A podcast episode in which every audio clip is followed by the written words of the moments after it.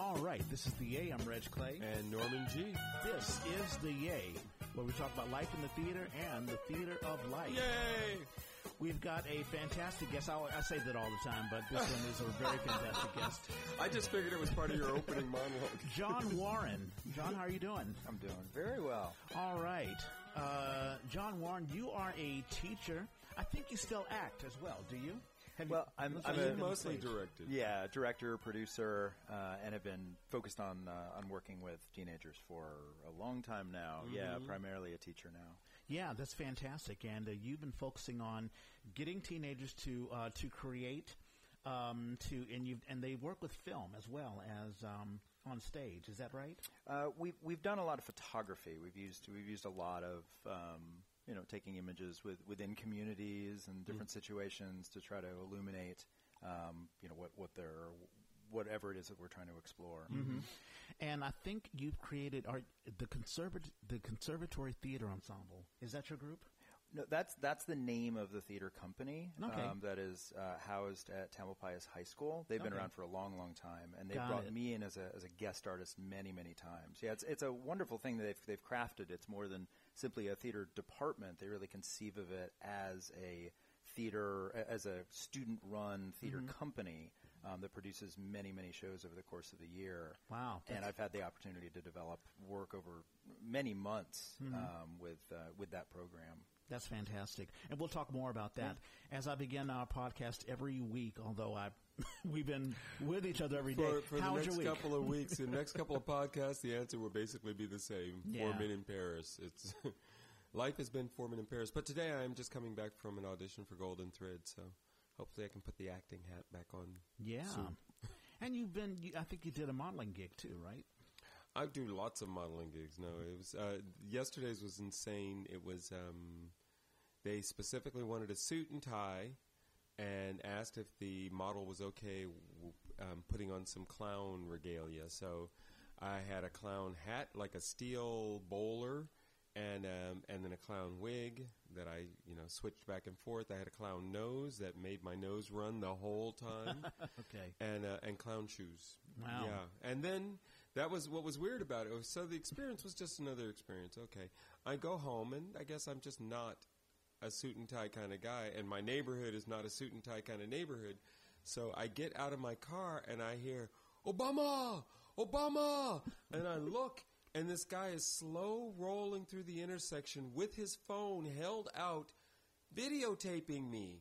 Obama, Obama. He's never seen a black guy in a suit before. I yeah, I was like, Okay. I don't know what's going on, but this is my world, so yeah. yeah. and I assume you were no longer dressed as a clown. Uh, That would've that was the clown stuff was their Right. stuff. but I got That my would've hair cut, so I'm, I'm, I guess I'm sporting Right, my exactly. Obama haircut now. Oh yeah, yeah. I guess so. But he's significantly taller. Taller, Yes. yeah. Yes. It's the first thing than my wife of us. said. Although John, you're I, I'll guess you're six three or something like that. Six two, yeah. Six two. Yeah. Oh, this is bright. Yeah, this is bright. Oh, Our yeah. sound, yeah, yeah. Well, I think it's just the mic. is it loud? Oh, I'm fine. Yeah. Okay. No, it's, it's, it's yeah, it's, it's just the, it's it's one of those things dealing with sound recording, um, and we, all of us have uh, headphones on.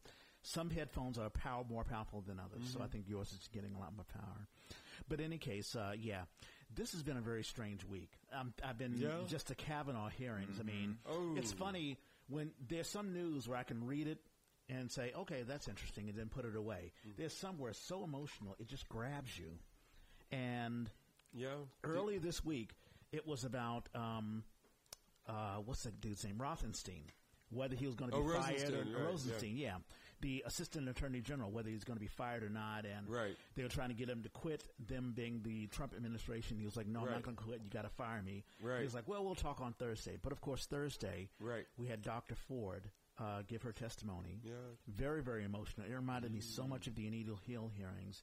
And then Friday, incredible drama. Um, just well, actually Thursday evening we had Kavanaugh himself give his you know rebuttal, Yeah. Which was crazy. And then you know Friday we have the whole Jeff Senator Jeff Flake and drama right there on the screen. You talk about theater of life. Eh, How did you consume all this? Well, it's it's been interesting to be in a in a school while all this is, Yeah. is going on. Mm-hmm. It's a hell of a civics lesson, isn't it? Yeah, very much, and to be thinking as faculty about how do we how do we hold the space, how do we create the space for mm-hmm. students to process what they're hearing. There's mm-hmm. different levels of understanding and interest in what's going on. Some Right. people really rapidly trying to, to trying to consume it and understand it. Some students being you know potentially triggered by having had similar Right. experiences and Yeah. needing somehow the space to uh, reconcile with that. Yeah. Um, and then you know, having our own reactions around Right. what's going on, and you know whether, whether it's. Um, I've definitely had some some colleagues. One female colleague in particular was was just really taken aback, ta- taken by surprise at how much of a response that she had. Um, there's Yeah. how how. She, she was not expecting to to be so just Oh. really physically wrung out Oh, yeah. by Yeah. the end of that day, watching that give and take and really empathizing with People kept saying that um, that they were they were having these visceral reactions. Yeah. People wanting to throw up. People feeling like they were gagging Yeah. or having just a physical reaction. I couldn't watch. I didn't watch any of it. I've seen a few clips. I've listened to a lot, and I've read. I read a few sources that I'm like, okay, you you aren't going to piss me off. Let me let me see what you've got to say. And it was wonderful just to read her opening statement. That was beautiful. Yeah. Incredibly powerful. And I remember I posted it online. Uh, I remember being at Forbes magazine in 1992 when the Anita Hill uh, thing. No, I'm sorry, it was 1991 when the Anita Hill hearing, uh, Clarence Thomas hearings was going on. Right. And it's so sad that, and I don't know if race has a part of it, but Dr. Ford has had a visceral impact, and of course, the internet has a lot to do with it. I mean, this Right. is the day of social media, Oh, yeah. where you you know I, I streamed all of it. I was uh, busy copying, Bates stamping. I, w- I Right. worked for the DA's office in San Francisco, so I was streaming all of this while this was going on. So Mm-hmm. I was having a reaction while doing all of this. But isn't it sad that she? I- I think that Dr. Ford was treated very well, not by the Republicans, but at least she had a, a, a means of speaking. I Mm-hmm. Think people were very careful about how they treated her, Right. and she did get her story out. Mm-hmm. Hopefully, the FBI will you know get more in, but I think Right. she was treated with far more respect than Anita Hill was, Oh yeah. in my Oh, I opinion. that's absolutely yeah. Yeah.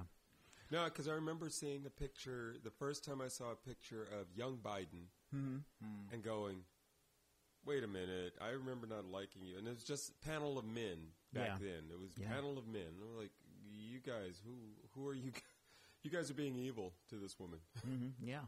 Yeah. Yeah, and I think they certainly learned some of some of those pitfalls in choosing to you know, place uh, uh, a separate prosecuting attorney, if you will, in Sure. front, you know, in front, and not allow themselves to be largely Right. until the end when they Yeah. couldn't, c- couldn't they couldn't control control themselves. exactly. Well, you know, they not only disrespected Dr. Ford, the Republicans, they disrespected Dianne Feinstein, which was more of a political Mm-hmm. attack, and also the prosecutor, who, in the second half of it, when Kavanaugh was speaking, they were like, "Okay, we don't need you anymore. Right. See you later. You've you've, ser- you've served our purpose." We can handle this, right? Right. right. And it ended with an appeal to God.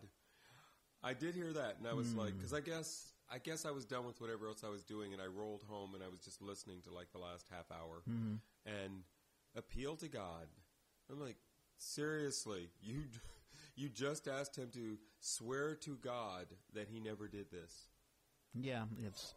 And, you know, I, I have a Christian podcast that I do earlier, and it just infuriates me when people use the name of God to hide behind their own misgivings, or you know, they're like, w- put a nice clean up, uh, you know, a thing of paint, fresh, fresh cl- thing of paint to cover up what you're doing. So I didn't like that at all. Okay, well, we we've talked about the politics, and I'm sure, there, I'm sure there are other things going on. Let's let's get right into it. So, uh, John Warren, uh, you're a teacher. Uh, I've read a couple of uh, the. You've given us some couple of clips, like uh, you have um, the John Walker Lindh project, which you you, uh, you and your class worked on. Uh, that was a couple of years. That was in 2003. Mm-hmm. That's a while ago now. Yeah, exactly. And also, uh, you worked on the Black Panther. You guys worked on the Black Panther movement. Uh, we mo- Oh, most recently last year in a in a history class, Yeah. uh, we brought in uh, a couple of hip hop artists, Right uh. Marlon Richardson, uh, Carlos Aguirre, Mm-hmm. uh, Dan Wolf, uh, all, uh, most of the members of, of Felonious, Yeah. uh, to come in and, and help the students develop uh, a spoken, some spoken word perf- um, responses Mm-hmm. Yeah. to the Panther 10 point program and the school where I, where I was working in Vision Academy. Yeah. it was just a couple blocks from the Alameda County Courthouse where. Huey P. Newton had had had uh, many of his hearings. Weapons. Um, yeah, Yeah. Well, Oh no, that was Sacramento, wasn't it? Yes, that was in Sacramento. Yeah. Yeah. Um, and and so yeah, so we so we tried to bring in an arts project in response to the space that we were in and the and the uh, the ideas behind the ten point plan. So many of which are unrealized and still Right. you know ring really uh, Well, people essential don't- as essential aren't even demands aware today. Mm-hmm. for the most part. People don't even know what it is. No, I invited John because Mm-hmm. I um, I've known John for a long time A in long Bay Area time. theater, and um, watching the evolution of just being another little theater company doing things like Zoo Story, Mm-hmm. to starting to develop these pieces that just way more specifically respond to the times Mm-hmm. seemed great. So as you started to move towards education more, it was like, wow, you have found a way to navigate this that really kind of holds on to that core. You know, there's something exciting and wonderful and communicative about theater, but I can I can adjust the content. I guess would be a way of describing Mm-hmm. Yeah, it. no, th- thank you for that, that plug. Yeah. Um, yeah, I think part of my evolution of, of choosing to move from working as a professional artist uh, into focusing in, entirely on working with students um, was that just that vitality of, of the inquiry, of putting out a question around what's what's just hot for you and your communities. Um, wh- what are some questions that are not being answered? What are some stories that you want to investigate? And sort of allowing, creating a container for them to look for those stories and, and help them uh, shape it into a place where not only are they uncovering, say, the history of a community um, and uncovering some interesting stories, but but also they get to place within that their own learnings and their Yeah. own sort of ahas about where they live or assumptions they've made or what they're actually comfortable with or surprised by.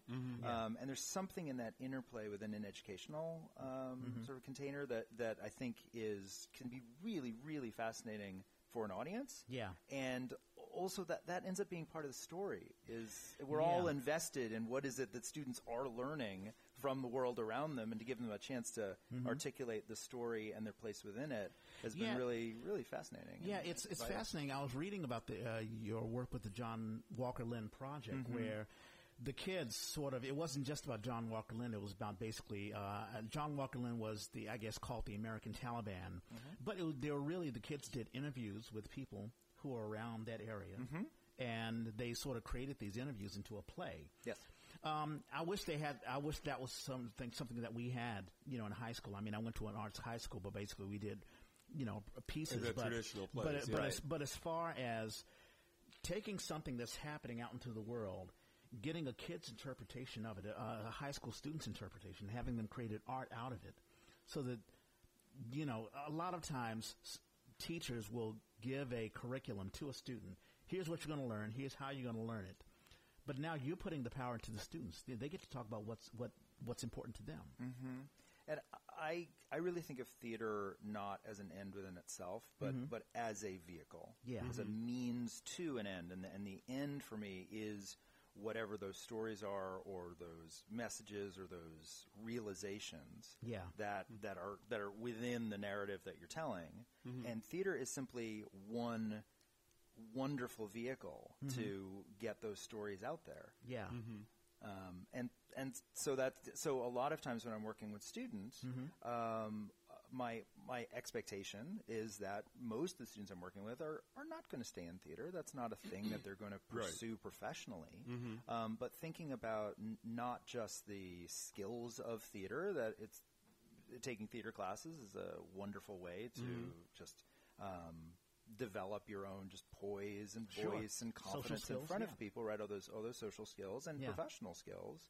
Um, but it also is, I think, can be a, a place in which you're exploring empathy and Mm-hmm. trying to get inside the voices and the heads and the mindsets of people who have very different experiences than you or have very different opinions than you, Mm-hmm. and to just be, be forced to grapple with that and, and actually take on those people in a Yeah. way that you can present them um, authentically. Yeah. Uh, I, I just think those sorts of experiences are really sort of essential to be able to participate in, in our democracy. That's the wonderful thing about art. The Yeah. fact that we can step in someone else's shoes and learn how to emphasize or whatever. And it's so, so important at the, at the age, the high school age. Yes. You know, Yes. 14, 15, 16. Um, you know, those are the skills that they need. How does the process work? Do, uh, do, do, um, so there's a company within the high school, is that right? Um, so that's at uh, Tamalpais High School. Yes. Uh, I am I am now teaching at the Urban School in San Francisco. Cool. Um, and I've just started there. So Right, yeah. so So it's a largely brand new, yeah. Right, right. So largely, I'm sort of car- carrying on this w- phenomenal legacy of of the uh, folks who, who were there for a long, long time. Francis Evans and Wendy Parkman.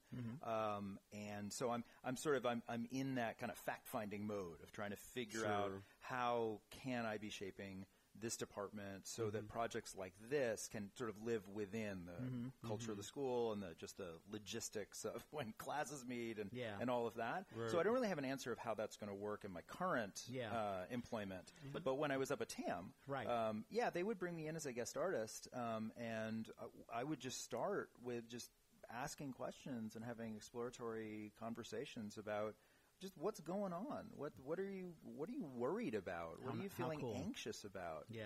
And the year that we did that one, the John Mm-hmm. Walker Lindh story, um, I it was uh, I think the first yeah I think that was the first original documentary piece that I had I had done with students, Mm-hmm. and I walked in there expecting them to want to talk about you know, problems on the campus or Right. issues with teachers or Mm-hmm. like problems related to say Their alcohol or yeah. drug use or dating or right and I walked in there and it was uh, during the you know we we'd gotten involved in Afghanistan and there was all this talk of going to war in Iraq Mm-hmm. and they said oh well we want to we're really anxious about American foreign policy Mm. Like oh okay Yeah, wow. um, and what I didn't want them doing was just running around asking a bunch of people who happen to live in Mill Valley, Right. "Hey, how do you feel about American foreign policy?" Right. So we were looking for what is the story within this community mm-hmm. that can only be told by this community Yeah. that Right. has a resonance on that larger question. Wow. And mm-hmm. then John Walker Lindh grew up two towns over, and they mm-hmm. actually some of the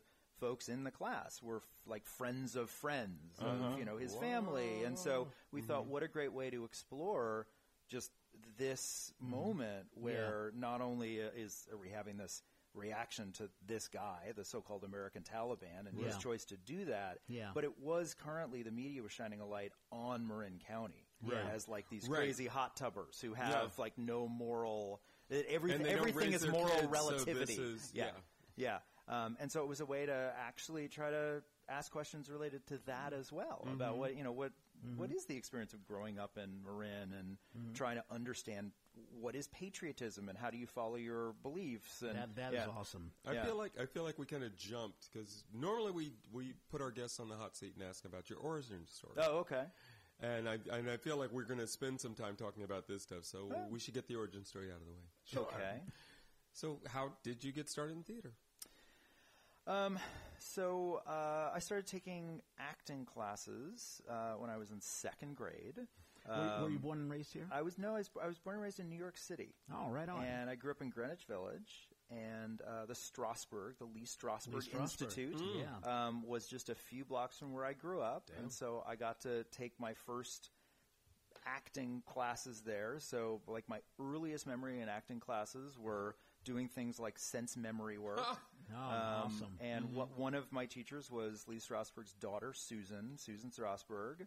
Um, and I just really, just it just really fed me. I really just I had a, just Wow. incredible en- enjoyment in, in it. And, and I remember going through a number of classes, and I had a few teachers I'd, I'd have multiple times as I, as I got older, and I did those classes you know, every year, gosh, and through I think middle school.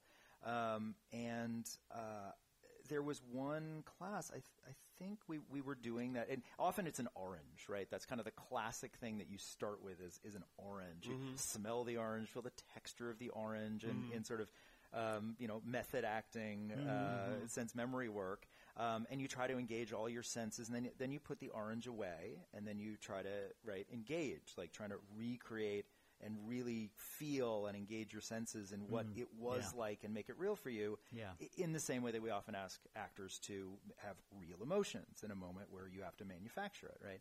And um, and I remember in uh, I was taking a class again with somebody who I'd had when I was very young, and we were doing the exact same exercise. And I had so much less to say about the orange. And I still remember this that she said, Well, I, I was having trouble coming up with anything else. I'm like, "It- It's an orange. Uh, you know, it feels this way, it smells Right, this yeah, way. Can yeah. we move on? Yeah. And she just kind of called me out on it. Do you Right. realize how much more open and how much more curious um, you were diving into an, an explore a simple exploratory activity when you were younger? And it was a real lesson for me that it stuck with me all these years. Just the ways that just as we grow older, we start covering ourselves up or Yeah. Mhm. limiting the, our scope of curiosity. Um, and so that was that was a really kind of pivotal moment for me, thinking about how can how can I be using theater, Mm-hmm. both myself as an artist, but now working with students, um, a, as a vehicle to kind of keep that curiosity cracked open, Sure. to keep those Sure. observational skills just just open and and, and alive. Mm-hmm. So, were you doing plays in second grade? I was so I think it was was it second or third grade. Mm-hmm. I played. Um, I guess we're not in a theater, so I can call. I Oh, can call yeah, it yeah, Macbeth, Macbeth, rather yes. than the Scottish play. Oh, you believe, you Um, believe I'm that? sorry. I'm sorry, Reg. If you're going to do any performances in here at any point, I I've don't believe in the cursed them. superstition at all. Okay. but I, I don't call it out because I piss off the other actors. Right, right, right, right.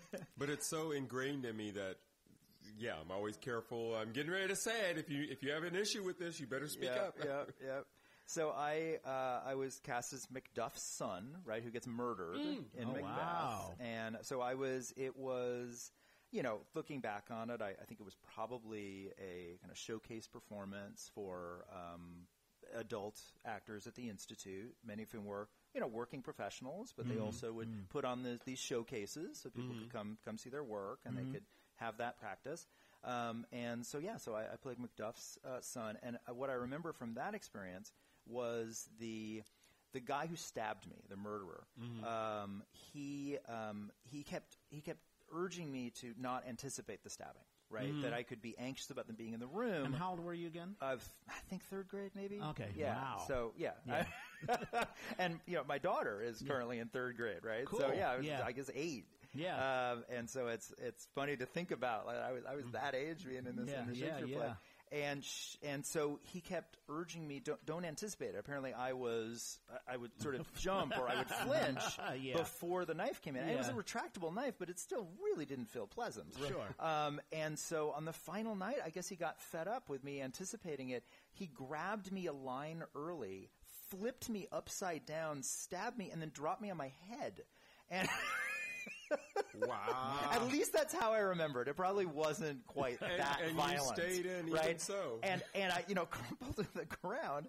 And after the show, my mother had she had been there, I probably every night, right? And she said, "God, you just it was so realistic. You looked like you were in so much pain." I'm like, well, yeah. I mean, I guess method acting. I, I was in pain, and then I ran into that guy. Speaking of dressing up as as a clown, Norman. Yes. I ran into that guy um, like a few months later on a street corner. I think dressed as a clown, handing out Oh, no. like circulars or Sure, coupons. right. I think for like Crazy Eddies. Remember the remember the electronics yeah, store? yeah. Yeah, Yeah, I Um, and he was that's what that's what he was doing. like, whoa, this is the life of the actor. This I- is the life of the actor. Wow. So what about uh, what college did you study theater in college? I did, I did, yeah, I did, I did um, theater all through uh, through high school, Okay. uh, in New York, and Yeah. then I went on to Brown University, and I majored in theater there. Cool. Um, and what I just adored about the program and, ju- and just the, the spirit of the, of the campus at Brown was it had a wonderful theater department Mm-hmm. and lots of great classes with very thoughtful, insightful professors, um, and they I was in a, a couple of the department productions, but largely what I where I really spent most of my time, and I, I think really learned more about theater than in any other phase in my life, was working in the student black box theater.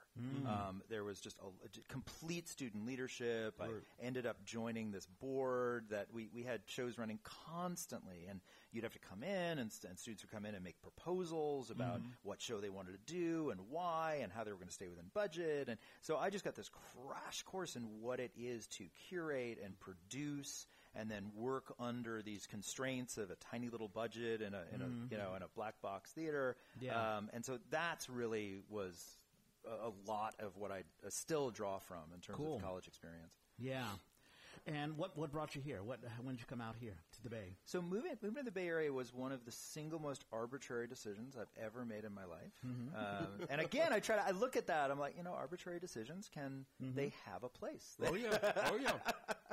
Um, right. Those of us who I think overthink and over rationalize. I don't know well, if either when of I'm you suffer working from with that, kids but and something like that happens, and you're like, I have no idea where that came from, but oh my god, that's great. That's what we're doing now. yes, yes, yeah. So I had um, after college, I'd done an internship, a directing internship at Milwaukee Rep- Repertory Theater. Nice. Um, and uh, one of the other directing interns was Mm-hmm. from San Francisco.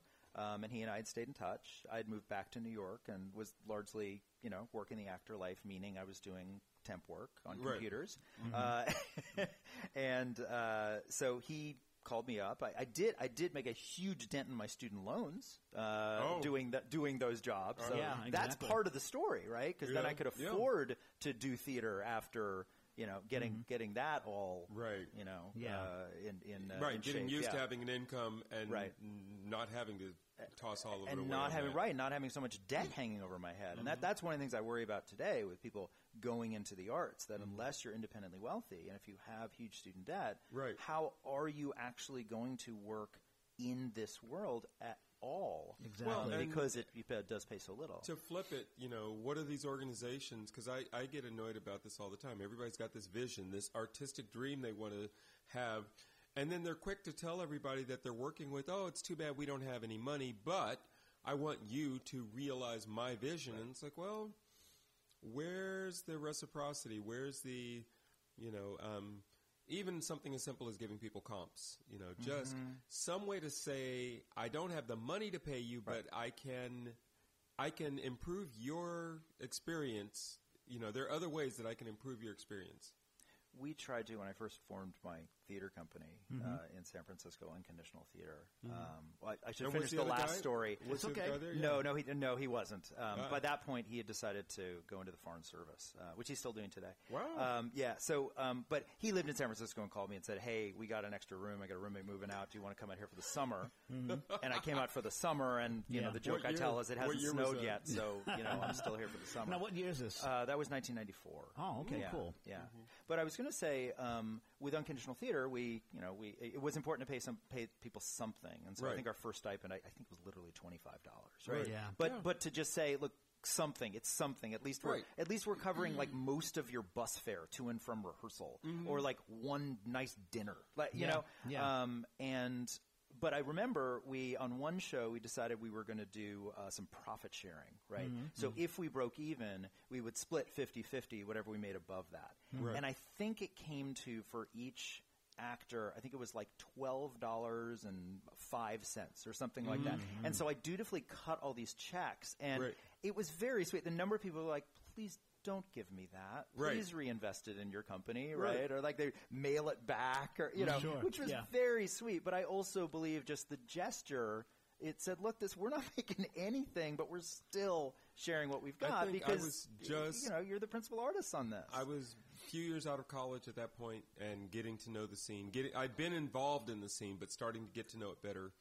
And I think there were a number of companies that were like, it's funny, a small company has to make those choices. It always starts with somebody's vision, often just a, we want to do this show for whatever reason. Um, and then that starts to generate some, what else can we do? Who are we? How are we going to be? And it felt like there were a number of companies like Unconditional at that point who were trying to wrestle with those questions and some of them deciding, you know, what's more important is sort of the human side of this. Mm-hmm. How do we deal with these people? And what is it we're putting out there? It's not enough to just, oh, we did that last time, so let's do the sequel.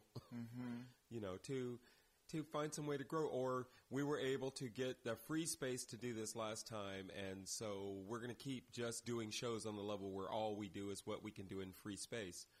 You know, that works for so long.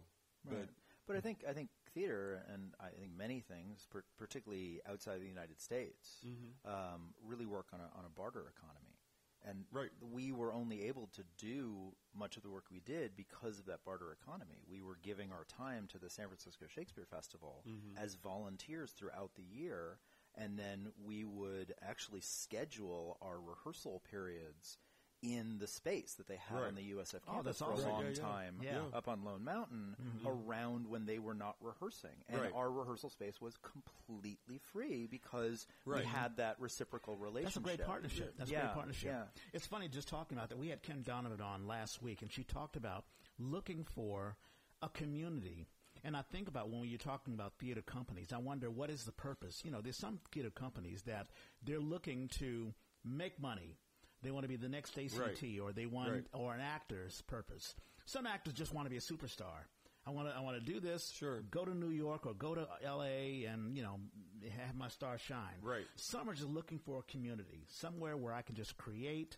I could be among people who create Mm-hmm. and have a part of a, a be a part of a family. We've heard that. That's been a theme throughout the people who we've interviewed. Yeah. they're just looking to create. I think it's a human impulse. I, Yeah. I you know, it's just I would think interesting to see how it plays out in theater. Yeah, Yeah, And and, I you- think and you're certainly, yeah. yeah. I mean, any anytime you create a show, it's mm-hmm. a deeply intense experience. I don't need to tell Right. you, Right. Uh, right? And and you do you create bonds that Right. that are born of all that vulnerable explora- exploration mm-hmm. that you're doing in the rehearsal hall, and then the fact mm-hmm. that you are going to be up there together, taking this huge risk and depending on one another Right. for that not to go south, right? And so that Yeah. there are these bonds that are forged. And then I think that next that next level is a company that continues working over time, and so you're developing those long term relationships. And what you're starting Yeah. to factor into, say, your programming is, Mm-hmm. well, what what can we be doing that's going to serve your development or Right. highlight you? What can we be doing to really stretch ourselves? Mm-hmm. Um, and that's a whole other level of just really kind of creating a, a, a, a tighter circle where everybody's development Mm-hmm. is part of the conversation. yeah. I had, a, I had a quick question. Mm-hmm. Right around the time, thinking about the John Walker Lindh project, at around the same time, 2003 or 2004, I was involved with the company, the ISIS Arts Project, ISIS Arts Collective. It was a guy named Mike Ward who Oh, sure, yes. who passed yeah, away. Yes, Right. yes. And there was a lot of activism going on because people were really upset with George Herbert, George Sure. W. Bush. Yeah. And so they were like, listen, we can't just be upset. We got to use theater to make a voice. And when I did Summer Shorts, and that's that pink poster right there, I've got a wall of posters for those who are new to the A. Um, there were a bunch of people who were just writing one acts about how they felt about what was going on. Uh, I think Abu Ghraib had hand, hand, handled, ha- happened around right. that time. It started to come out. Yeah. Yeah, exactly. Uh, Cindy Sheehan. Um, there was the Pat Tillman. Well, this so I Yeah. would you know talking about how unconditional evolved because you started off just well not just but there were site specific place uh, shows. Yeah, we explore with a, a, several different ways of sort of being in and responding to community. We we did a couple of site specific. We did a season of site specific work that um, that was interesting. We performed one show in a, literally just a big open dirt Pit. pit, across from I City still Hall. pass that pit and I'm I know, like, I know. It's great, and it's a garden now. It's Yeah. rather lovely. Yeah, it's owned by the city. It's uh, well, I feel like that energy sort of Commission. inspired them instead of just to leave it to go. Well, that wasn't that complicated. We could do something. Uh, well, it's sort of shocking they haven't, you know, sold it and put up a building, but but it's no, it's quite lovely. And yeah, Yeah. so we did we did a, a, a show there, um, and and then after that season, we really dedicated ourselves uh, to doing documentary theater work.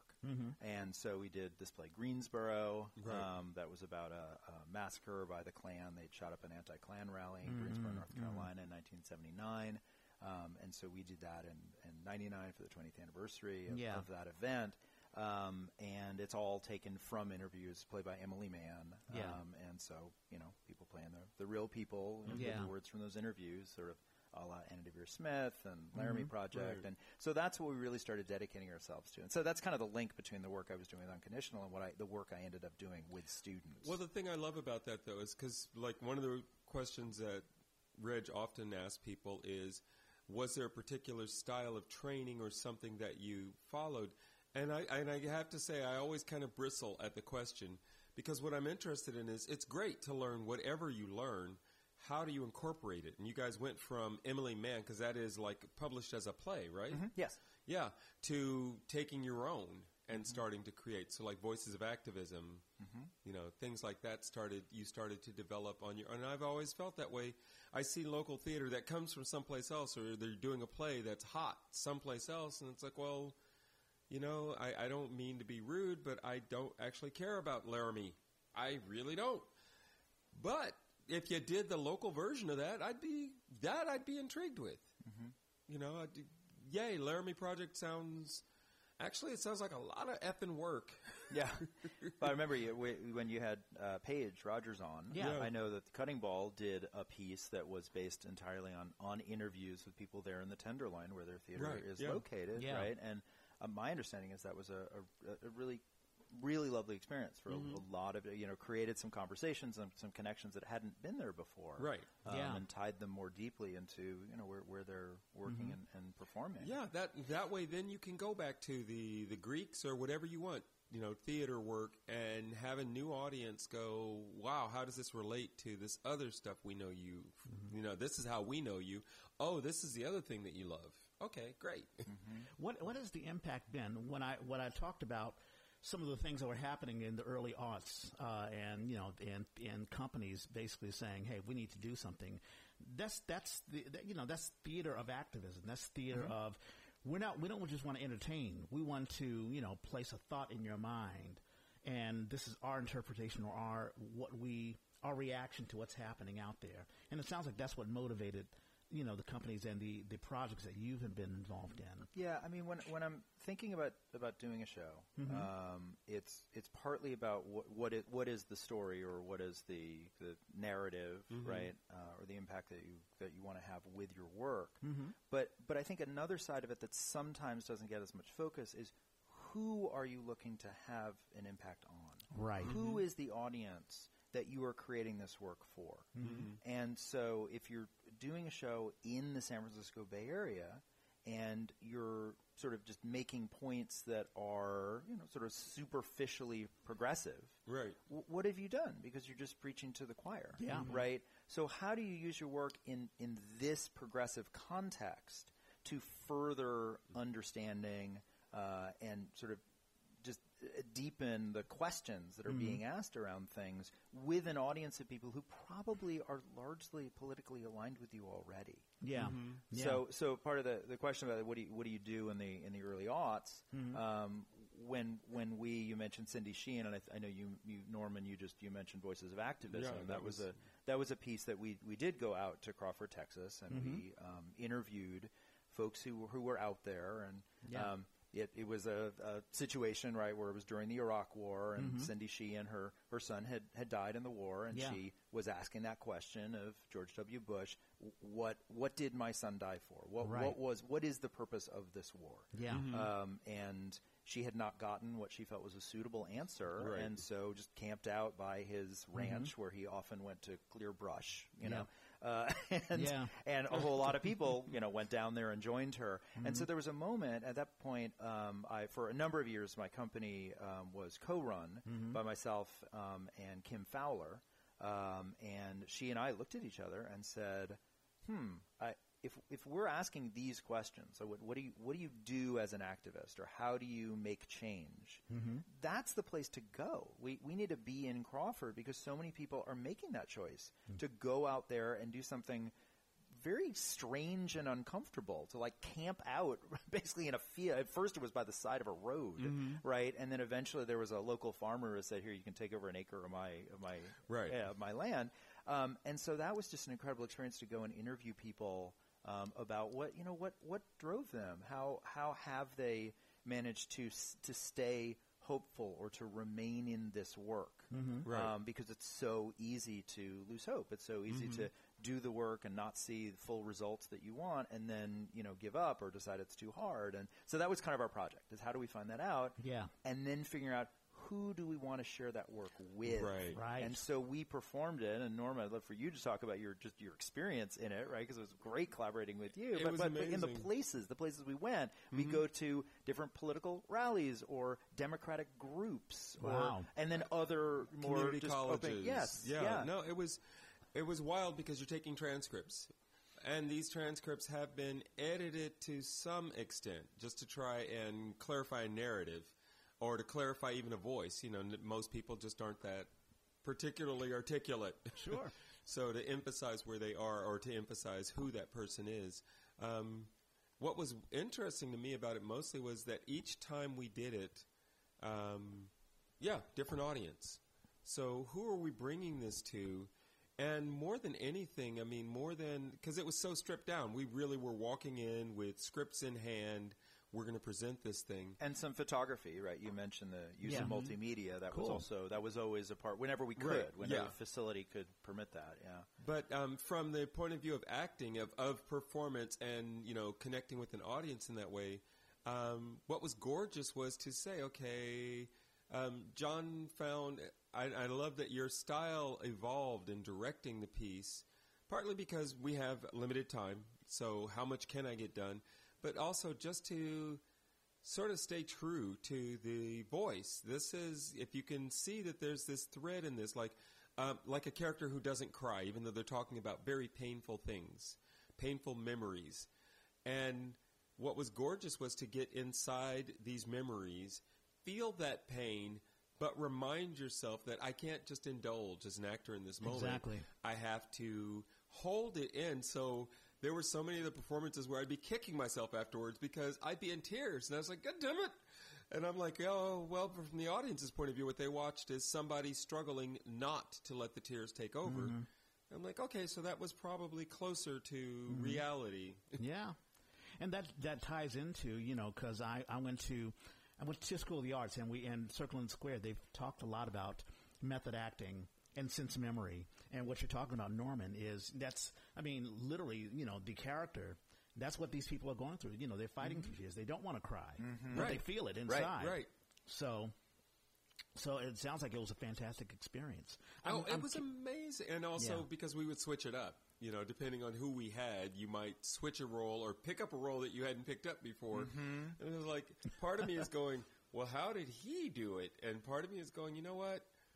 I'm not going to worry about how he did it. Um, that's going to give me maybe a framework to stay within, but I'm going to fill this out my own way." And it was lovely for me. I mean, part partly the you know being on book. It's it Yeah. certainly it means that you can people can come in for short, a shorter amount of time, a couple of rehearsals, really try to get inside that monologue or or this kind of interspersed, kind of juxtaposed series of lines from multiple monologs, Mm-hmm. um, and and be able to then perform it.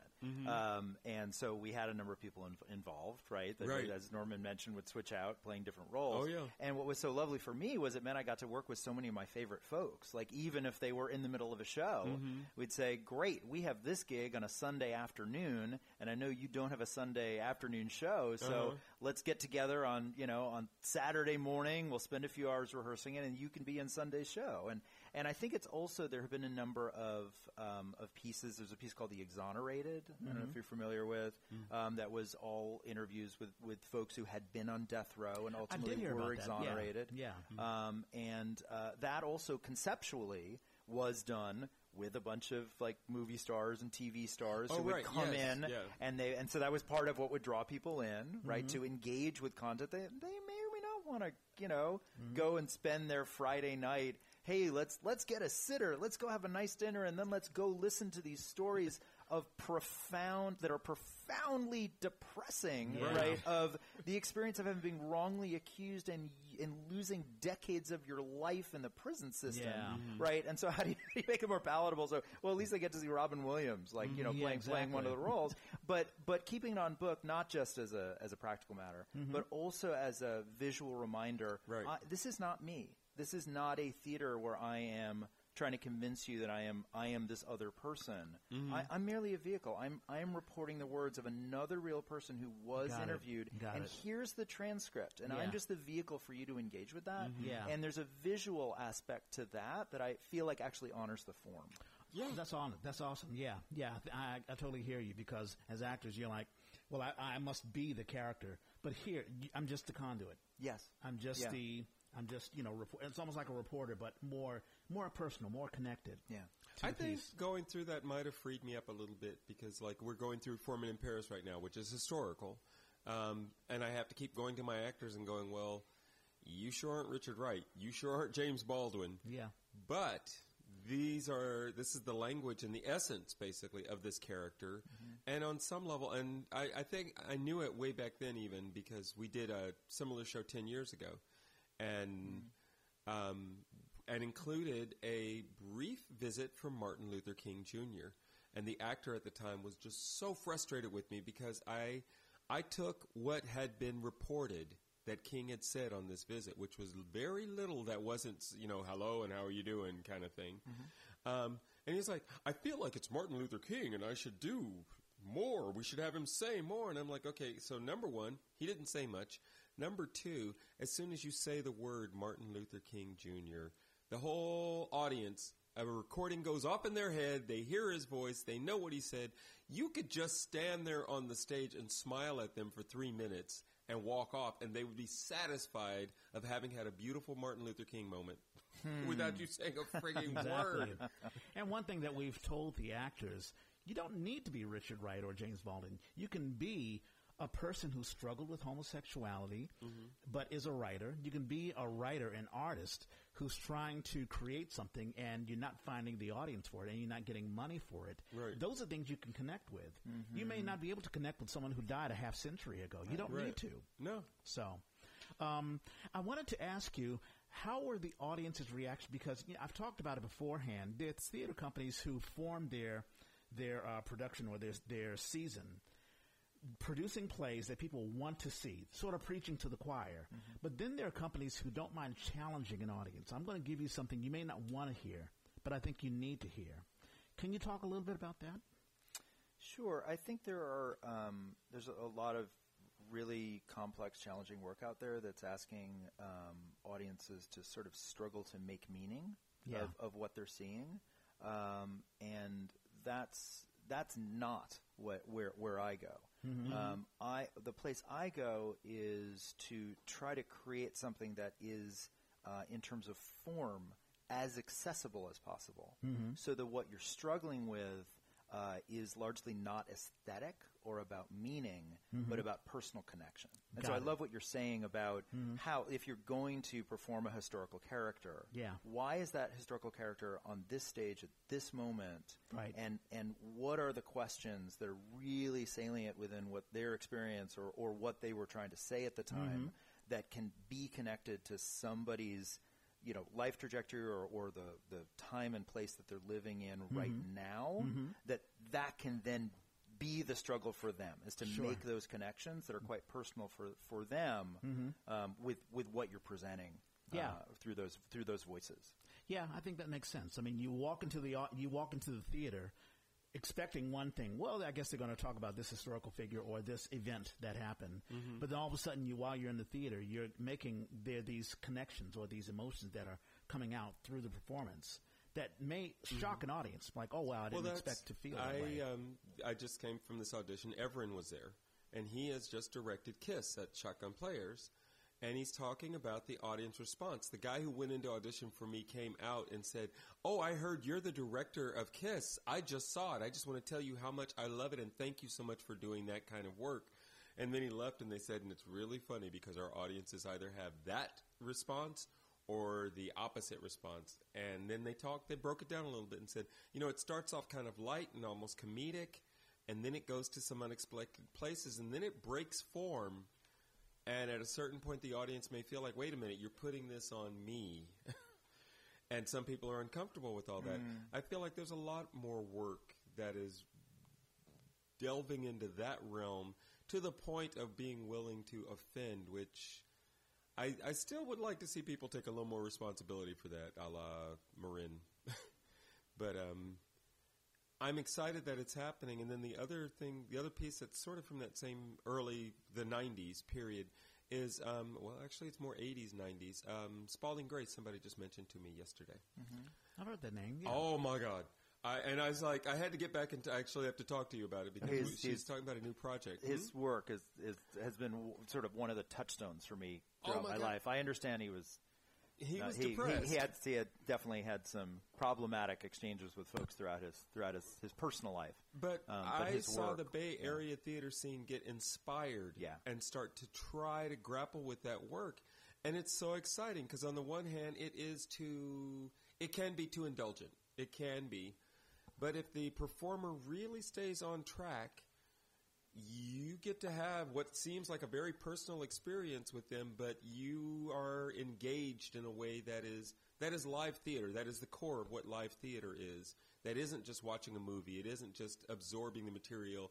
Your presence actually affects how this thing shapes. Yeah, and his his craft. I mean, again, you t- it's just there's the table, there's there, there's the glass of water, um, and, The and there's the script, right? Right. I mean, it is there, right? Right, Now he's right. he's memorizing it, but he's also making a choice to place it there, Right. Right, as as part of the aesthetic of it. Mm-hmm. Um, that he's sharing with you a story that he has taken notes on, Right. And the the depth of his work is in going out and living these experiences. I mean, the kinds of things, the kind of situations that he put himself in, Right. so that he could write about them, Right. Right. I mean, it, what it's uh, like. What what is it? Uh, the motto for uh, for the EA, Oh, life in the theater, theater of life. the theater of life, Yeah. right? And he was really constantly doing that of Mm, placing himself in these incredibly Mm-hmm. um, difficult situations and insane situations, Mm-hmm. right?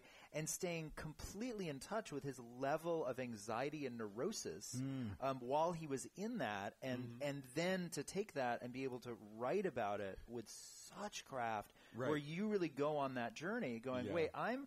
I am as neurotic and anxious as you are, Right. and I would never have allowed myself to be in that Yeah. situation. Yeah. I'm so glad you did because, Mm-hmm. Wow, now I know what it would have been like, and I get to have the experience. Right. Yeah. And thank you. I don't need to have it again. But damn, that was quite a service. And yeah, I mean, there's a service of vulnerability. I'm going to be vulnerable for you. You don't have to cry. I'll do it for you. yeah. But but continually entertaining too. It was Yes. amazing. So I guess if I were to make that a question, the question is: um, Are there things that you see currently in Bay Area theater where you feel like it's making some intriguing choices or moving in directions that seem fruitful? Um, gosh, that's a that's a that's a, a big question, a and I no, and I and I have I have to, um, you know, one of the things that I was thinking about what we might talk about Mm-hmm. during during uh, t- today's conversation. Um, one of the things I was thinking about is is the fact that I have been focusing most of my energy in education. Mm-hmm. So, um, so, so I'm actually I'm I'm see I'm going out and seeing less professional work Right. than than I you know Than did you for to, yeah. many years. Yeah. I'm also a dad. Right. Um, and so I've got a ten year old and an eight year old. Right. They're, And they're at that. and and no, and age. and there's all of that wonderful you know focus and Right. and also just the logistics of Oh, driving uh, to a lot of baseball practices and I and all of that. And so so I I'm actually I'm I'm I'm feeling sort of awkward about not really necessarily feeling like I have a real pulse anymore where I really did for a long time Mm-hmm. Right. Of what are the trends in Bay Area theater. Mm-hmm. Um, and so that's I'm also I'm teaching uh, one of the one of the things that uh, I'm expected to do at the Urban School is Mm-hmm. direct a musical every year. Right. And uh, that's that has not been part of really what I've done professionally, Sure. right?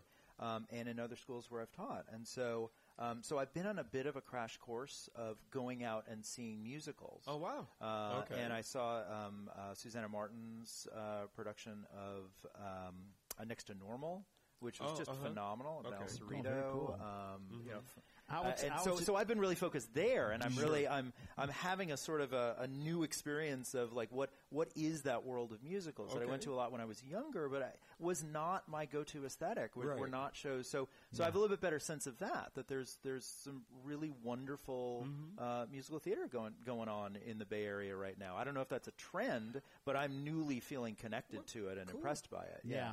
I would suggest if you're looking for a musical, one musical that we did when we were in high school, Working by Studs Terkel. yeah.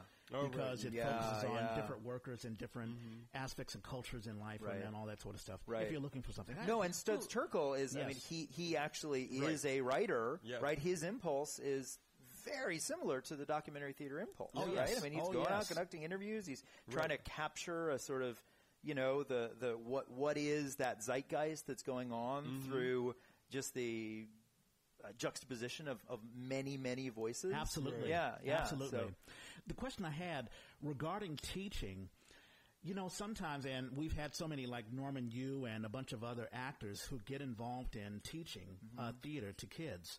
Sometimes you're a director, sometimes you're uh, a counselor, sometimes you're a teacher.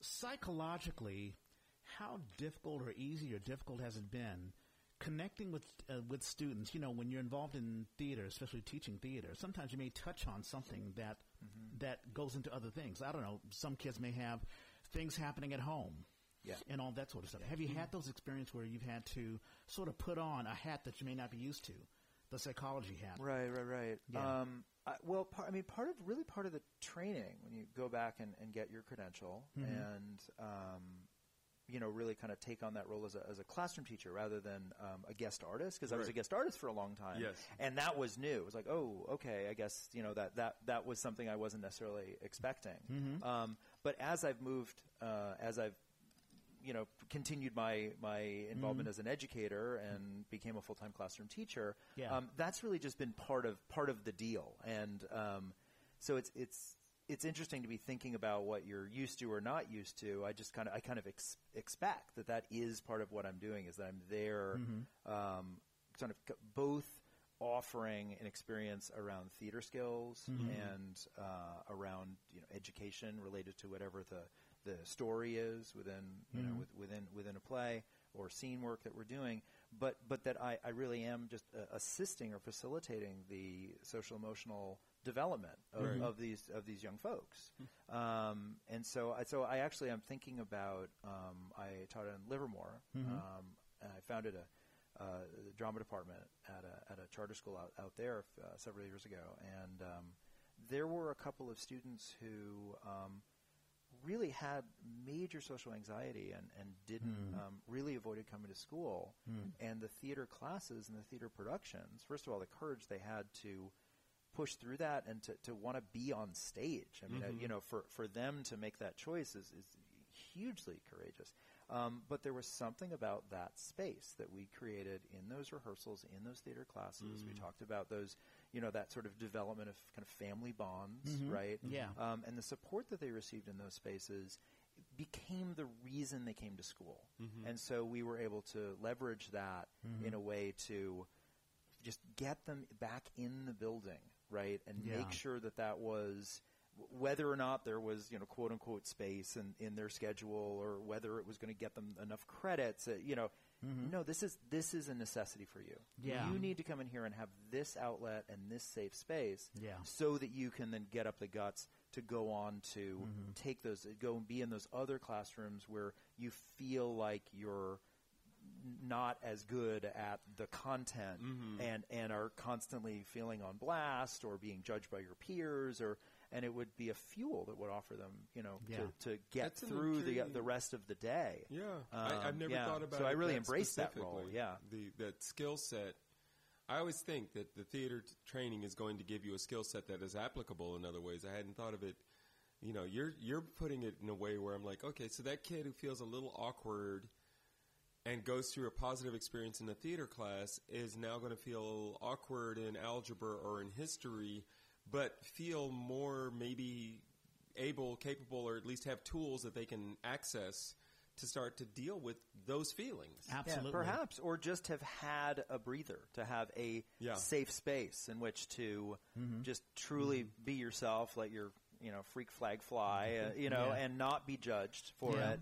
To then be able to move into other spaces where you know perhaps you feel like there is more judgment from mm-hmm. students who you haven't had that mm-hmm. ensemble trust building experience with.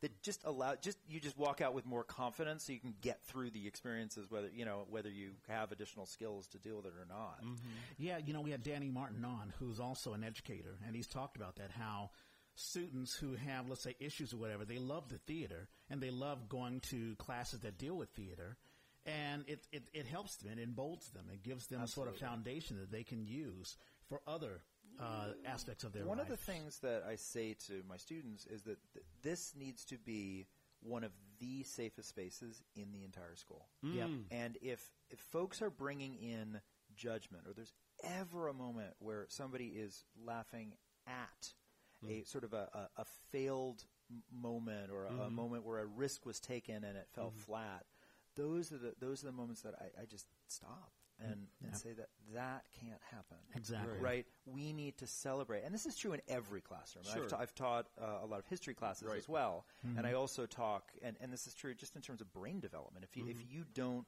feel safe, you can't take risks, and if you can't take risks, you can't explore and truly understand new material mm-hmm. because you're you're in a fight or flight kind Right. of kind of a mode. So less content can get in, mm-hmm. and you're afraid to ask the questions you Yeah. have because you're worried you're going to be judged by your peers, mm-hmm. right?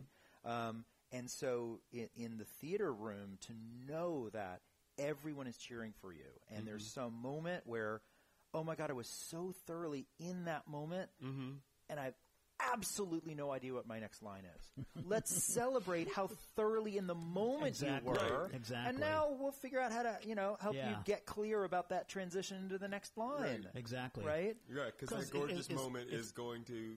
And everybody's going to enjoy that moment. Exactly. And however we move forward from there, Yeah. yeah. it was worth having. Right, or if a, you're or a in it, the audience is going to be lost in it too. Yeah. Right. Or a student just in a class who is Yeah. very, very guarded and they finally get up to play like, you know, an Mm-hmm. improv game like Freeze. And what they come up with is not particularly interesting or creative. Mm-hmm. They got up. Right. Yeah, Exactly. They got up. They took the risk.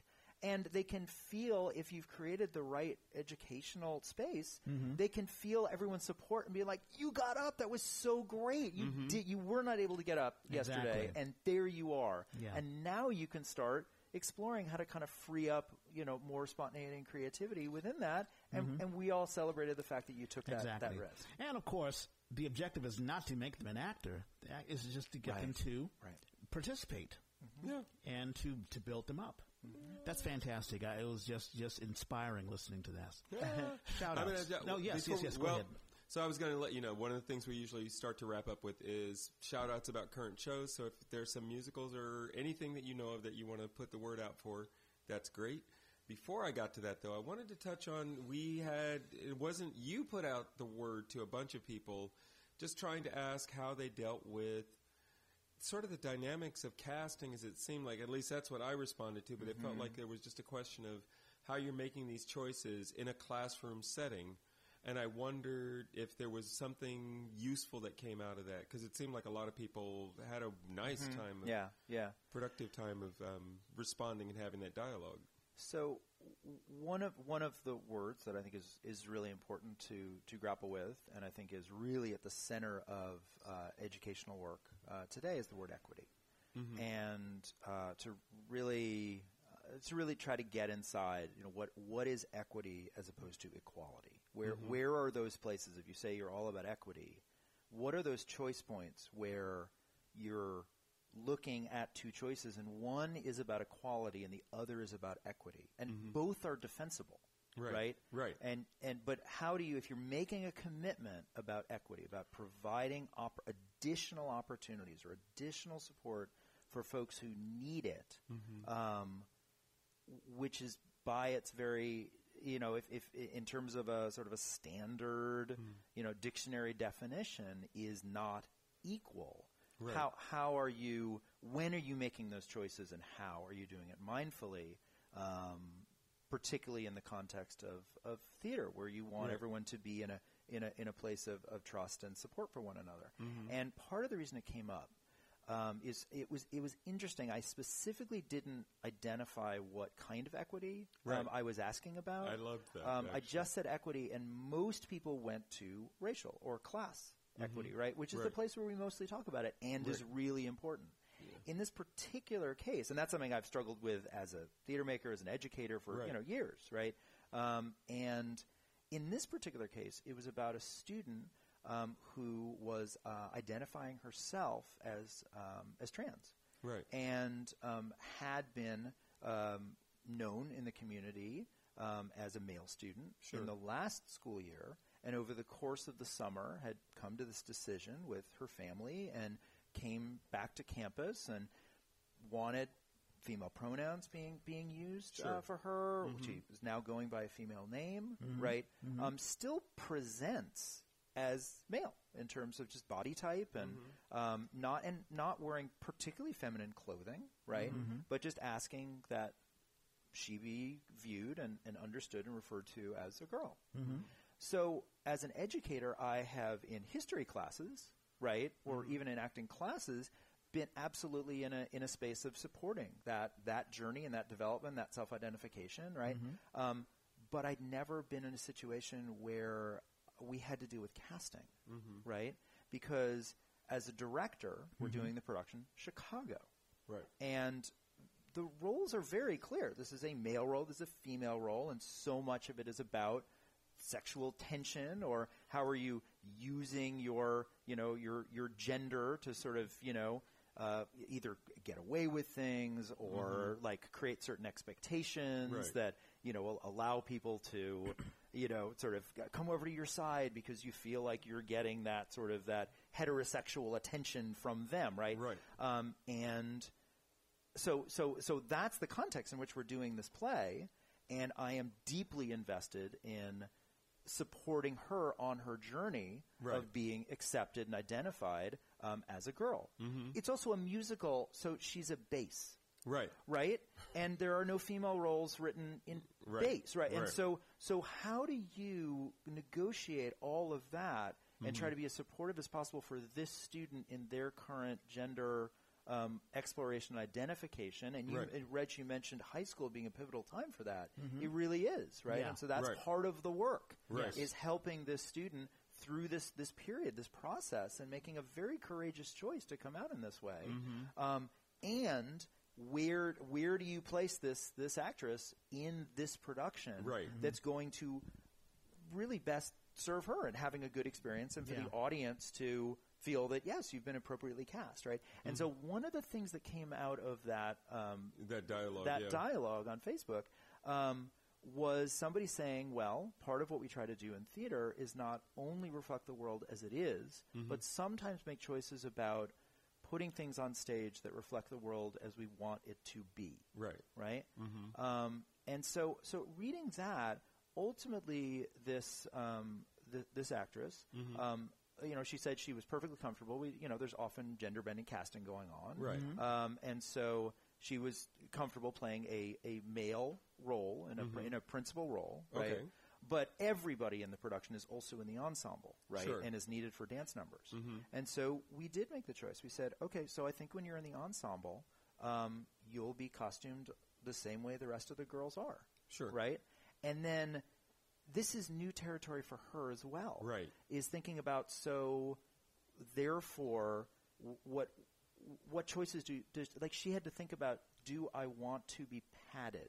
Do it Right. do I because she's Right. not going through hormone therapy or anything. Right. So what choices am I going to make in just what's what's what type of a dress, what's inside the dress that is going to be comfortable, Mm-hmm. Right. Right, um, and not make it and for her not to feel super awkward, Right. Right, because everybody deals with just you know body image issues being to, on yeah. stage Right. and suddenly being in a dress on stage, you know, boy or or girl, right? You, everyone's looking at you, Mm-hmm. Right. Right, and it's particularly you know fraught uh, for for her right now. Mm-hmm. And so so that's been that that's been an interesting process in terms Yeah. of how equity plays out within gender identity, with within casting Mm-hmm. and a and a, s- a- an educational Yeah, context. and hopefully everyone's on the same page. Obviously, you've thought a lot about it.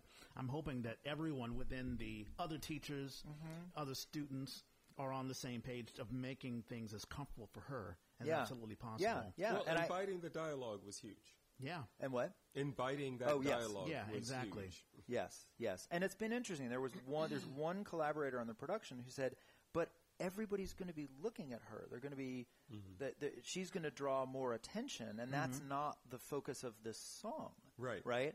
And so I had to really sit with that and say, well, I, I think maybe this is more important, yeah, right? Right. I think maybe Oh, yeah. supporting her on this journey is is more mm. important, and you know, your your goal as a choreographer is mm-hmm. to that figure out how to create the piece in which yes, it may draw attention for a little while, but Mm-hmm. hopefully you've created an interesting enough piece where some people won't trip. And, And if they do, they trip for a minute, and, Yeah. and then they're If the, audi- if the audience is challenged, then they're challenged, on. and there- I don't see anything wrong with that at all. Yeah. you know, and, and that's and we've talked a little bit about that when we talked about the earlier stuff, the protest stuff. Sometimes you're going to bring something on stage where the audience is like, "Wow, I didn't expect that."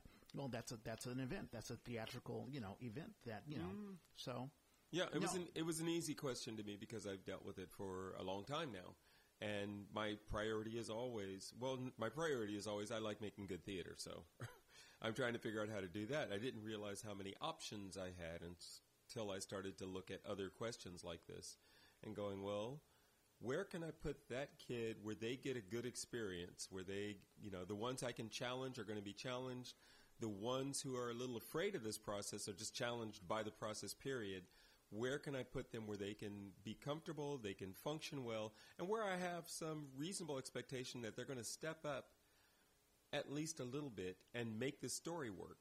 And, you know, it changed the way I think about casting because of that. I came out of mm-hmm. that just going, wow, I'll I will always keep that possibility in my head because it's if you go to the easy place, then the audience also goes to the easy place yep, and they kind of check out.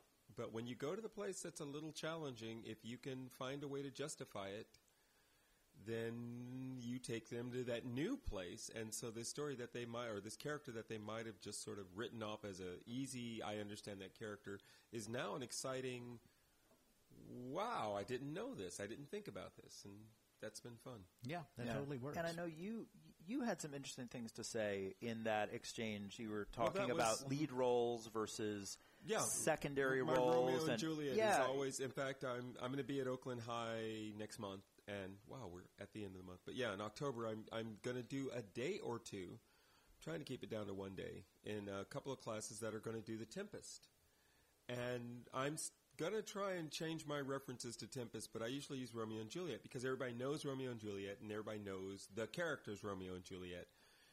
But and that means when you take a group of kids who want to do the play, you're going to get a lot of Romeo, a lot of Juliets, and hopefully more than a couple of Romeos. Uh, but if you're a good Romeo, if you're a good candidate for Romeo, then you're damn sure a good cam- candidate for Malvolio, and you're damn I'm Malvolio, um, Mercutio, and you're damn sure a good candidate for Benvolio. Same age range. Um, if you've got the energy to bring off a Romeo, then you might be able to push a Mercutio, and I can help you with that. If you're solid enough kid that you could be my Romeo, then you're solid enough that you could be my Benvolio, who I need from the beginning to the end of the play to keep talking to us, the audience. And I found that that's not a problem most of the time. If kids got too much ego for that, then they probably actually don't have the skills where I could put them in Romeo in the first place. So I'm able to switch that up. And, you know, same thing with gender. I can have a Mercutio or a Benvolio, it doesn't matter. Um, I can work around those things. And by doing it, I suddenly found I was looking at who are my strongest and where do I need my anchor characters? Because Romeo and Juliet, again, it's one of those things, like I said about Martin Luther King. You say Romeo and Juliet, and the audience has already written the story for you before they see or hear anything. So I don't care if my Romeo and Juliet are not the strongest people in my play. right. If the people around them are doing all that other work that is necessary for the story, then this weird little relationship at the middle mm-hmm. of this will be supported and will be made important enough. And if it's kids, I'm probably cutting lines anyway. So and you, and, you know, you've brought this up, up in other episodes of the podcast where you had this wonderful, um, the, the what do you, what do you call it? The lesson of status, yeah, where status is my big lesson. yeah, yes. exactly, and you even prove it in our little production Four Men in Paris, where we have a character Marigold who is really Oh, only in one scene. She's one scene. She's one scene. She has barely speaks. She has the fewest lines. Yet in this party scene, she has the most power because hmm. she's the power broker. She's the hostess. She's the power broker. She's a publisher. She's the hostess of this party. The argument that goes on. I'm like, anytime you can look to her or include her, and I told her, anytime you can have a reaction to what's going on in this argument, everybody else on stage, when she has a reaction, that's important. and it's just mm-hmm. changed the na- mm-hmm. and it's you know I staged it. It's so funny. I staged it with her downstage. intentionally. She had very few lines. She's high status character. Mm-hmm. Everybody needs to talk to her, so I can. By having her downstage, that means by you know by default, everybody else is upstage of her. You can always turn down to say something to her, and it's. I knew the actors didn't have a clue what I was doing, but I knew because mm-hmm. I've been doing exactly this work. Yeah. So you can have your strongest characters or strongest p- actors play secondary roles Yeah. to up to uplift. Let's say the primary character who may not be a very skilled actor or Yeah. just a young actor. But also I had a quick story about working, I guess. So I had one in Off Broadway West. We did um, um, Master Harold and the Boys, and we had a, uh, a lighting. I was the stage manager, and we had a lighting uh, operator who was trans, um, biologically female, but wanted to be identified as male. He didn't. He didn't feel confident enough to tell me until a little bit later on. Like, I need you to t- address me as Sam, you know, as as a boy. And I was like, okay, you know what? I, I appreciate that. Thank you so much for telling me. I wish, you know, I should have known that sooner. So, you know, I apologize. I forget what, you know, I don't think it was an event or, or a, an, an incident that happened. Right. But it reminded me theater is the place where people feel safe and they feel that they can express themselves. Mm-hmm. And it's important to keep it that way. Mm-hmm. Especially, you know, in, in the environment, you know, uh, John, that you're talking about, in a school environment, you know, mm-hmm. If as long as we keep it safe and people can express themselves, then I think theater has the purpose. It has a purpose of entertaining the audience, but it also has a, a purpose of creating an environment where actors and artists mm-hmm. can create freely without and, in- and in the high school context, it often is a you know it's it's a scene. It's how you uh, many um, Mm-hmm. students identify socially, and I know that was true for me in high school. It was Yeah. Mm-hmm. you know my myself and all my misfit puppet friends who you know would like Yeah. that's how we identified, and Right. uh, you know in the same way that you know pe- people who were on the football team like you know maybe Right. identified that way Right. as, as much in terms of activity as they did you know socially.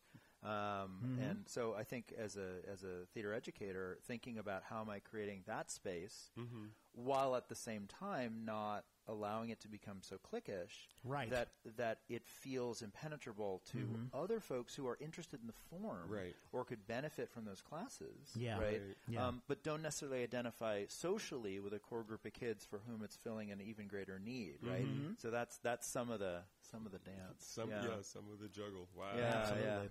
And I know if I felt it for me when I went, you know, I grew up in D.C. during the time that crack cocaine was just dominant. And Duke Ellington School of the Arts, the Arts High School, was just a haven for me. So yeah, I'm, I'm so thankful. And mm-hmm. everyone who I've graduated with is also thankful for theater. Shout outs. Birthdays. We always do birthdays. John Tracy's birthday is today. happy birthday And it's funny, for his birthday, he is raising money for Crowded Fire Theater. oh there we go John. John's being nice. Um, other birthdays today. Trying to skip over the non-theater people. Ruben Grijalva, Ah, uh, playwright who has Yeah. been on here. Um, not getting a lot. Wow. I'm getting, I'm getting Lance lots- McGee Yeah. um, is an amazing performer. He has created a series of clown characters, and that's I think how he makes his bread and butter. But he um, he also got his degree. His I don't remember if it was his master's or his PhD, but he got his degree in uh, in drama therapy a few years ago and created a gorgeous piece off of it. So anyway, if you ever get a chance, especially if you have kids, if you hear that Lance, uh, what is his a unique uh, Derek oh sure yeah, Okay. yeah, yeah yeah, yeah. His so his birthday's coming up Tuesday. Stephen Polly's birthday's Tuesday. Lorraine Olson, this amazing. I know her. Met her as a model. Lorraine Olson. I Oh, was that's right. statements. Statements, yes. She- we were naked together. Stephen Pauly, I directed him in a in a show a number of years ago at the Exit. Happy Yes, birthday, Stephen! Yep. Um, Angela Madura, who doesn't live in the Bay Area anymore, and I'm not even sure she's doing theater, but she was one of my first stage managers. John Fisher's birthday is coming up Wednesday. Major playwright runs Mm-hmm. the uh, theater Rhinoceros. Uh, A couple days ago, uh, Ginny Reed, who worked as Oh, a dramaturg on oh, many we did. Yeah, productions. I called out Jenny last week. Uh huh. Yeah. That was. Oh, you called that out. All right. do. We'll celebrate her again. yeah. Uh, Tanya Schaefer's birthday's coming up Thursday. Melvin, Melvin. who Badiola, who we keep trying to get on the show. um, and I think that's all my theater folks. Oh, Josh. Josh Marchese. Josh Marchese, who was a member of Unconditional Theater was- back in the day. I meant to Wonderful try and slip that in at some point. I didn't know it was gonna designer and yeah. tech director. Yeah. Wow. and director, right? yeah, I've got a few folks. Uh, and Alan Manalo is the last one I've got. ah, yeah, okay. And once again, you've taken mine. Uh, That's okay. You can get another Uh, one. James Centofanti, we've had him on the Yay. He's a local actor. He's acted in Off Broadway West. His birthday's today. Also, a um, not a technically a theater person, but she works tech and she loves theater. Uh, Alyssa Yabut. She is the wife of Forty Yabut, who uh, acted. Um, I direct. I he was in one of my uh, the mini musical that I wrote, Nia. Uh, Alyssa, she's worked tech for on the Douglas Morrison Theater. Uh, her birthday is today. Colin Johnson, the Colin The Johnson that I know. Johnson, yes. we know two Colin Johnsons. He's an incredible set designer and a lighting designer, Mm-hmm. and he's worked with Off Broadway West a lot. His birthday is uh, Friday. Um, we mentioned Ruben Grijalva. Also on Tuesday, Loren Gonzalez, uh, an actor who's worked in Bindlestiff a lot. Great Philippine actor. He Mm. turns 27 on Tuesday. Mm-hmm. Uh, a Ellen tonight, Allison Crockett, who's an amazing singer. Her birthday is on Tuesday. Um, we keep on saying, I believe he is alive. Joe Besecker. His birthday's coming up? Yeah, his birthday is. Tuesday. I wonder why I didn't have him. Um, Rebel Maria, also known as Golda, uh, she's a great Philippine actress. Uh, her birthday's on Wednesday, October the 3rd. We mentioned John Fisher. Um, Thursday, Jane Krongold. He was going to be our Sartre until he Oh, dropped right, out. right, right, right. Yes.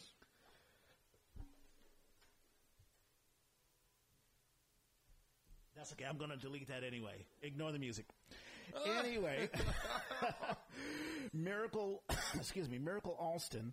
Uh, she is another Ellen Ellingtonite who um, graduated. She is a uh, actress, and she, her birthday is Thursday. And the last person is Amanda Cramp. I'm trying to remember what um, where I acted with her, but in any case, her birthday is on Friday. That's all that I have. Um, I'm going to give one more shout out. Yes. It's uh, perhaps it's a week ahead. It's next Sunday. Uh, Lynn Johnson, who is one half of uh, uh, Glitter and Razz and runs the Go Girls uh, Oh. theater camp, theater educator. A Plug for uh, for one of us. nice. Um, yeah, who's doing fantastic work with, with using the arts uh, to promote girls' empowerment. Yeah. Um, it's a wonderful camps. so I can give a give a plug for anybody Oh, please, listening please. Uh, with a, a girl who's interested in a uh, in a drama camp. um, those are quite wonderful. My daughter did uh, did one of their camps a year Oh. ago, and uh, yeah, So very young. Uh, oh, sure, yeah, and it goes all the way through high school, and yeah, they work with a, with a lot of different age groups. all right, theater, theater, uh, Vince. Four Men in Paris. Four Men in Yeah. Paris. Dirty Butterfly um, has one more week. They're this weekend, next Dirty weekend Butterfly, at absolutely. the Waterfront Theater. Um, Kiss, I don't know what its dates are, but it's at Shotgun I think it was an extension. It may be closing like this week, like right now. Yeah, yeah, yeah. Yeah. So Piano Fight has uh, Demos Kratos Theater, plays and for and by the people. Um, I don't know when their run is, but uh, there that's happening. Hedwig and the Angry Itch, Ray of Light Theater, that's running. Prita Project. The Preta Project, of course, we'll plug that as well. Dreamgirls by the Berkeley Playhouse, running uh, September 21st through October the 21st. Right. A good friend of mine, Sean J. West, is uh, in that. Oh. Um, the Brooklyn Preserve, uh, they have The Gods Are Not Happy, a dark comedy for dark times. And uh, a good friend of mine, Fallon Blazer, runs the Brooklyn Preserve. It's actually Mm-hmm. Oh, a, right. Yes, yes, It's a converted church. It's uh, yeah, is the- now theater. Yeah, it was. Um, oh gosh, I forget the name of it, but yeah. hmm Uh, Clybourne Park, the Altarena Playhouse, that runs October the 5th through November the 11th. And, of course, well, we've plugged uh, Four Men in Paris, obviously. Uh, For Color Girls, Color Girls. Oh right. yes, yes. Well, I think that is. I think that also may be Closing, closing. yeah, I yeah, think it the next couple minutes. right? but tremendous Uh, production.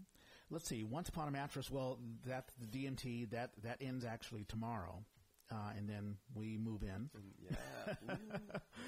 Uh, yeah, I think that's it. Uh, for Color Girls, yeah, you mentioned Color Girls. That's September the fifteenth. That's when it opened, and it closes tonight. Well, you said there's an extended. There, no, extended? not for Color Girls. It's not. I don't think there's an extension. Okay, yeah. So it ends. It ends tonight. And I plugged this also, SF Olympians 9, Roman Oh, Holiday, right, the. Exit Theater, October the 3rd through the 20th. And I have a couple of friends who are writers and actors in that. Mm-hmm. We might have to get Stewart on at some point so he and I mm-hmm. can go at it. Yeah. We we've gone toe to toe before. You John- walk away going, "We're Yeah. we're the adversary." Okay. John, did you have a good time here? Oh my God, I had a wonderful time. Yeah, I, Lovely I chatting with we could just talk, talk more and more and more. Um, I know. Well, Nor- Norman is one of my favorite people to chat with. So I- I lovely, Reg, to, to Yeah. get to t- chat with you as well. Absolutely. Well, thank you so much. And uh, here's my plug. You can find the Yay on the Apple Podcast app on all iPhones and iPads. You can also find the Yay on iTunes. Just click on iTunes, click on Store. Use the search engine on the upper right hand side and search for the Yay. You can find us. For Android users, download the SoundCloud app or just go on SoundCloud.com and search for the Yay. The Yay was created by theater people for theater people. If you have a show you want to advertise or just you just want to advertise yourself, hit us up on Facebook, Instagram, Snapchat, uh, what else? Twitter. Uh, you can find Norman on Hoosier Hoosier and me, Reg Clay, Reg Space Clay, and we'll take it from there. And Well, I, I Yes. wanted to say just because bir- my birthday's coming up, and of course I'm celebrating Mm-hmm. that. Um, Monday, uh, the eighth, not not this coming Monday, but Yes. a week from that, Mara is playing at the Golden Bull in downtown Oakland, 14th and Broadway, Uh-huh. and um, and I'm kind of making that a part of my little celebration. all so- right, is there a website? Maybe we can uh, Uh, the uh, Golden link. Bull, I don't know if they have one. Okay. I'll look. I'm sure we, maybe even a Yelp thing. We can uh, so people can link on it and all that stuff. Yeah, there's definitely that. All right, all right. So take it up when you find it. From, we, you know, hit us up on Facebook, and uh, we'll take it from there if you want to contact us. And We gotta gotta find a better better sign off, and we are out.